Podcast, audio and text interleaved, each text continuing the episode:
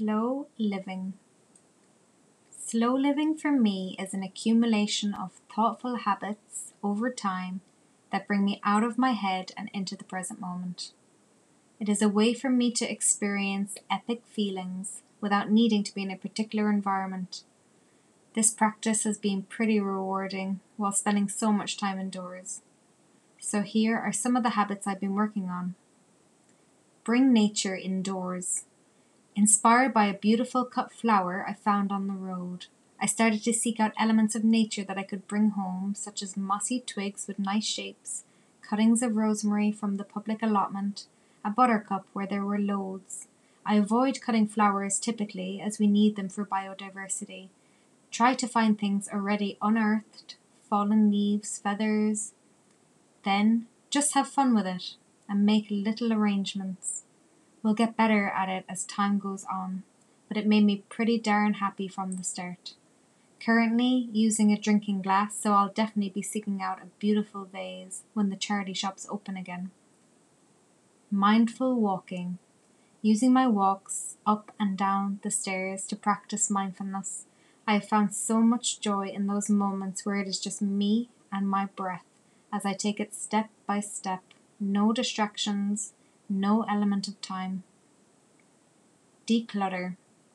Doing a little area of your home a couple of times a week, like your jewelry box, then your t shirt drawer, and passing the things you don't use to friends or onto an app such as the free sharing app Olio.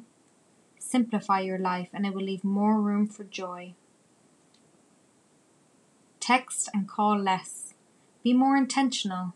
Schedule a time where you can both get yourselves a tasty hot drink to relax and have enough time for a long catch up, hopefully with a healthy, tasty nibble. Ayurvedic practices. Think warm oils to give yourself a full body massage, oil pulling, tongue scraping, body brushing, or even making yourself a turmeric latte while listening to peaceful, instrumental music classical or plain silence. Check out iamsahararose.com to learn from an Ayurveda expert. Reading good old fashioned books. Everything is on the phone or PC these days, so taking breaks to open a book is a great way to find calm and protect our well being. It really is just simple little habits that sound so obvious. But when you explore slow living and find the practices you love, be consistent. I recommend reading Slight Edge by Jeff Olson if you need help with consistency. Absolute game changer. And most of all, be present throughout moments in your day. That is where true ecstasy lies.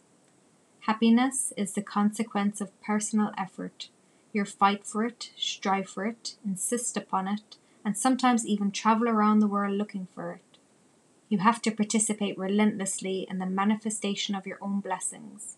And once you have achieved a state of happiness, you must never become lax about maintaining it. You must make a mighty effort to keep swimming upwards into that happiness forever, to stay afloat on top of it. Elizabeth Gilbert, Eat, Pray, Love.